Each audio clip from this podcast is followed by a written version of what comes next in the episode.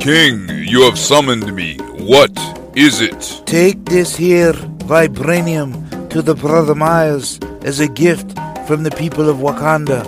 Go and bring him the vibranium mic. He will use it wisely. Who are you? You don't know. Don't tell me Negro. That's absolutely nothing. What did you do before you were named a Negro? And where were you? And what did you have there? Ask Professor Maurice Miles Martinez, MC Brotha Miles, and he'll tell you like it really is. You can shackle the hands of black people, you can jail the bodies of black people, but you cannot shackle or jail the minds of black people. Rise up, black man, black woman, and reach to go back to Africa. My father was a Garveyite, thus Marcus Garvey can be thought of as my grandfather. But when you say I've read in Dr. Ben's book, or I've read in Dr. Ivan Van Sertima's book, or I've read in Professor Maurice Miles Martinez's book. They say, don't speak that information in here. Brothers and sisters, speak your truth to the world. Brother Miles?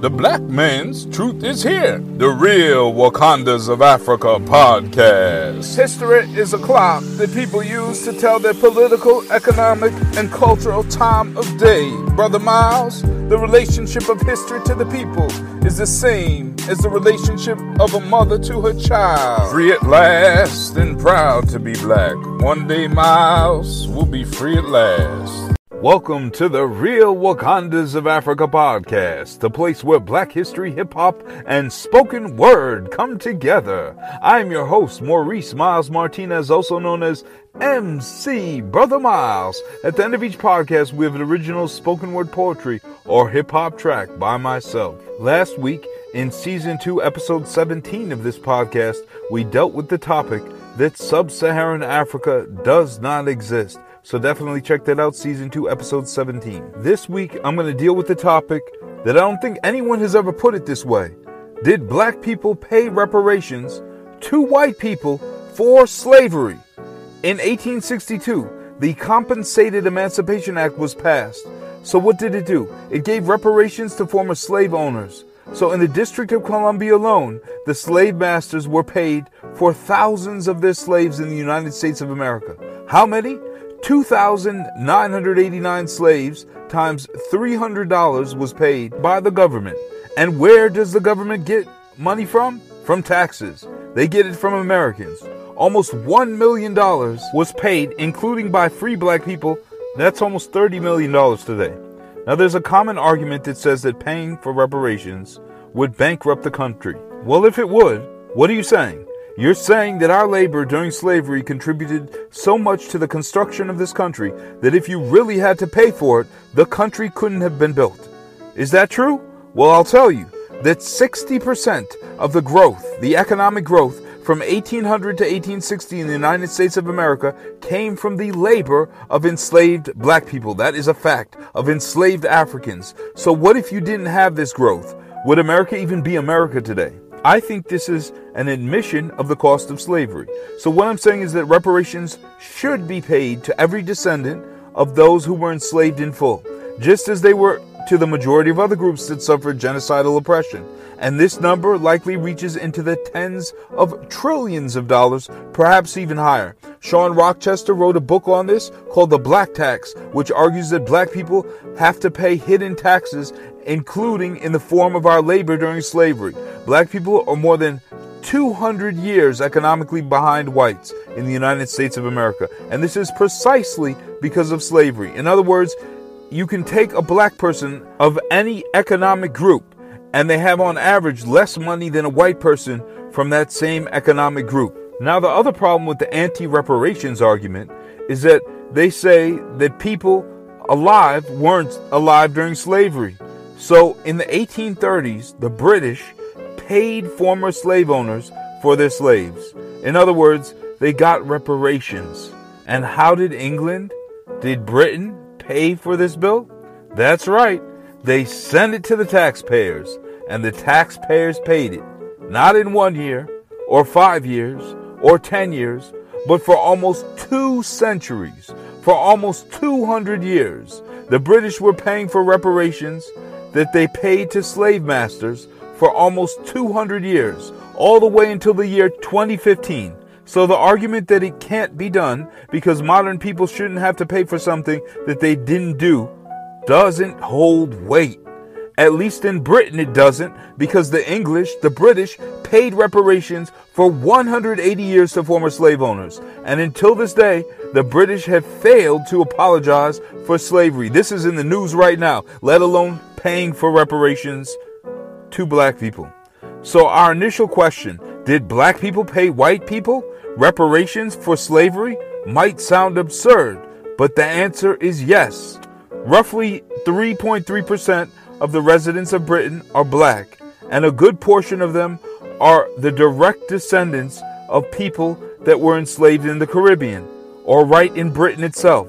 So these black British citizens have been paying for reparations that were paid to white slave owners when their slaves were freed in the mid 1830s. In other words, until the year 2015, black people in Britain who lived there and paid taxes actually were paying back former slave owners who were paid reparations in the 1830s. So, yes, black people in Britain today in the modern era have actually paid reparations to the former slave owners of the British Empire. As always, we conclude the Real Wakandas of Africa podcast with an original spoken word poetry or hip hop track by myself, Maurice Miles Martinez, MC Brotha Miles.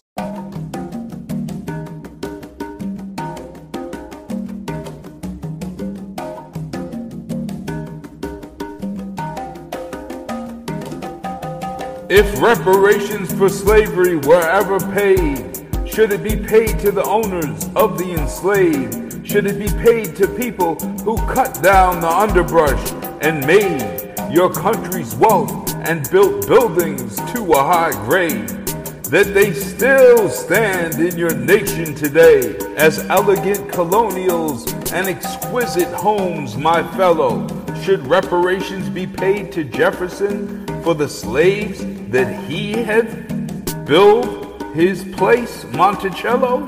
Should they have been paid to the former owners of slaves, lining their pockets with green until the year 2015? I mean, for two centuries. That's right, two centuries. The former slave masters were paid as though they were in need. And here is the catch that really speaks of immoral greed.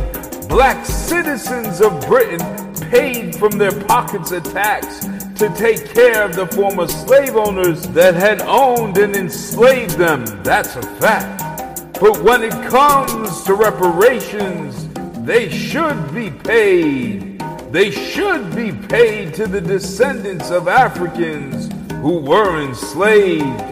Yet the argument is made that this can't be done because it would be too expensive, and those that experienced the abuse are no longer alive.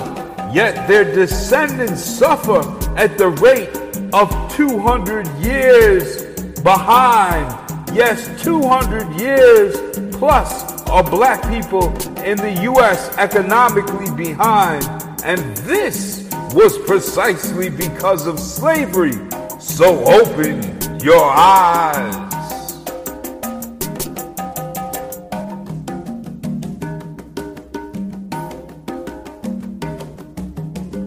Thank you again for listening to the Real Wakandas of Africa podcast. When you have a chance, please pick a copy of my books up from Amazon The Real Wakandas of Africa, Dr. John Henrik Clarke versus Herman Cain, the Great Wall of Africa, the Empire of Benin's 10,000 mile long wall, and the real vibranium of Africa, also under the title The Wakanda's Real Vibranium of Africa. And finally, Akhenaten's Dreams, my latest book. You can find them under my name, Maurice Miles Martinez, on Amazon or under those titles. If you would like to become a sustaining member of this podcast, you can click on the link on whatever platform you use to listen to it on, and it will take you to my anchor.fm podcast page where you can actually support it at anywhere between $1 and $9.99 per month. Should you need to contact me, you can reach me at Maurice Miles Martinez at gmail.com, all one word.